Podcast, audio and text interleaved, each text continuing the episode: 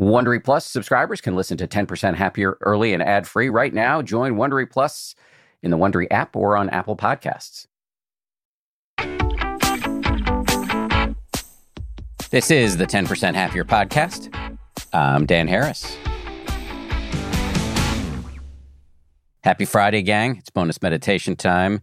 Today, we're going to talk about an ingenious way to handle your inner critic.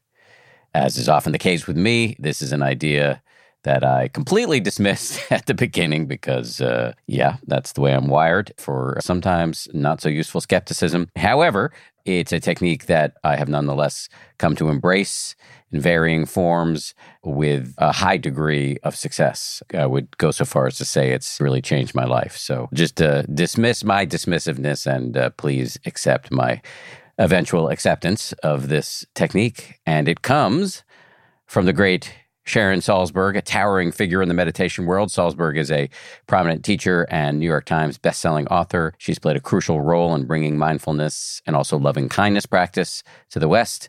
She co founded the Insight Meditation Society alongside Jack Kornfield and Joseph Goldstein and is the author of nine books, including Loving Kindness, Real Happiness, and Real Love. She lives in both New York City and Massachusetts and teaches all over the world. Okay, over now to Sharon. Hi, this is Sharon Salzberg. This is a practice inspired by part one of my book, Real Love. When students ask me how to handle their inner critic, I often suggest make her a nice cup of tea and suggest she take a nap. She's beginning to repeat herself, a sure sign she needs a rest. This gentle approach to the critic immediately diminishes her power. The new relationship we're aiming for is one where we hear that critical voice, we don't become completely swamped within it. And at the same time, we don't feel ashamed, we don't feel afraid, we don't feel like we need to battle that voice. So let's begin. You can sit comfortably. Close your eyes or not, however you feel most at ease. And begin your practice with the awareness of the breath. Where is it strongest for you? Maybe that's the nostrils or the chest or the abdomen. Bring your attention to that place and simply feel.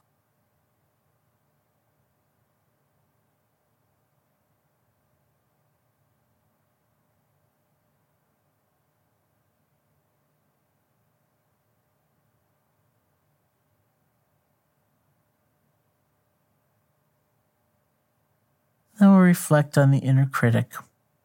Is it a persistent voice? Is it a face? Is the voice of a person really in your life, present or past?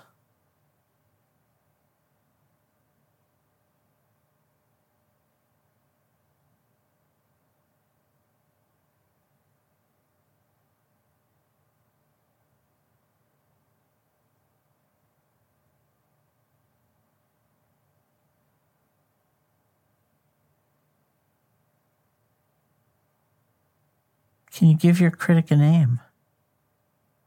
A personification?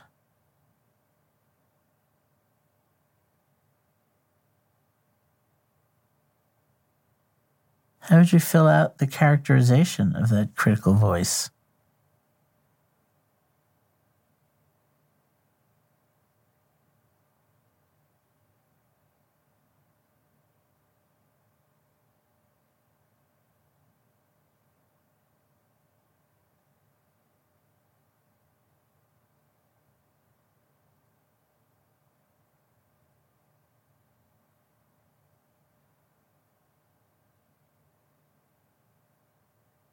And then bring your attention back to the feeling of the breath.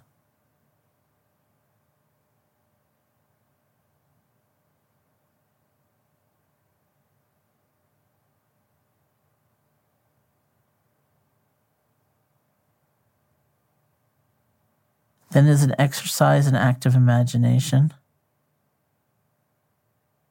see what happens if you thank your critic for worrying about you, but say you're just fine for now.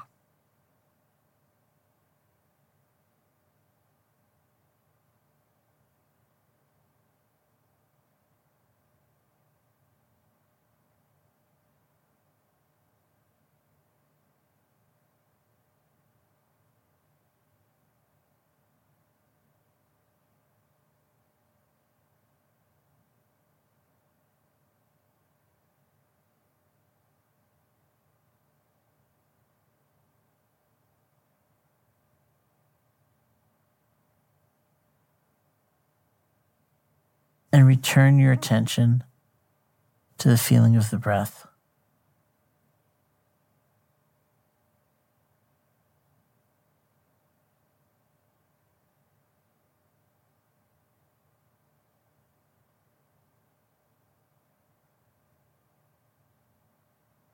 And when you feel ready, you can open your eyes or lift your gaze. See if some of that strength of awareness and balance can stay with you throughout the day. It's great that you experimented in this way. I encourage you to keep practicing. Thank you to Sharon. We'll see you right back here on Monday for a brand new episode. If you like 10% Happier, and I hope you do, uh, you can listen early and ad free right now by joining Wondery Plus in the Wondery app or on Apple Podcasts. Prime members can listen ad free on Amazon Music. Before you go, tell us about yourself by filling out a short survey at wondery.com slash survey.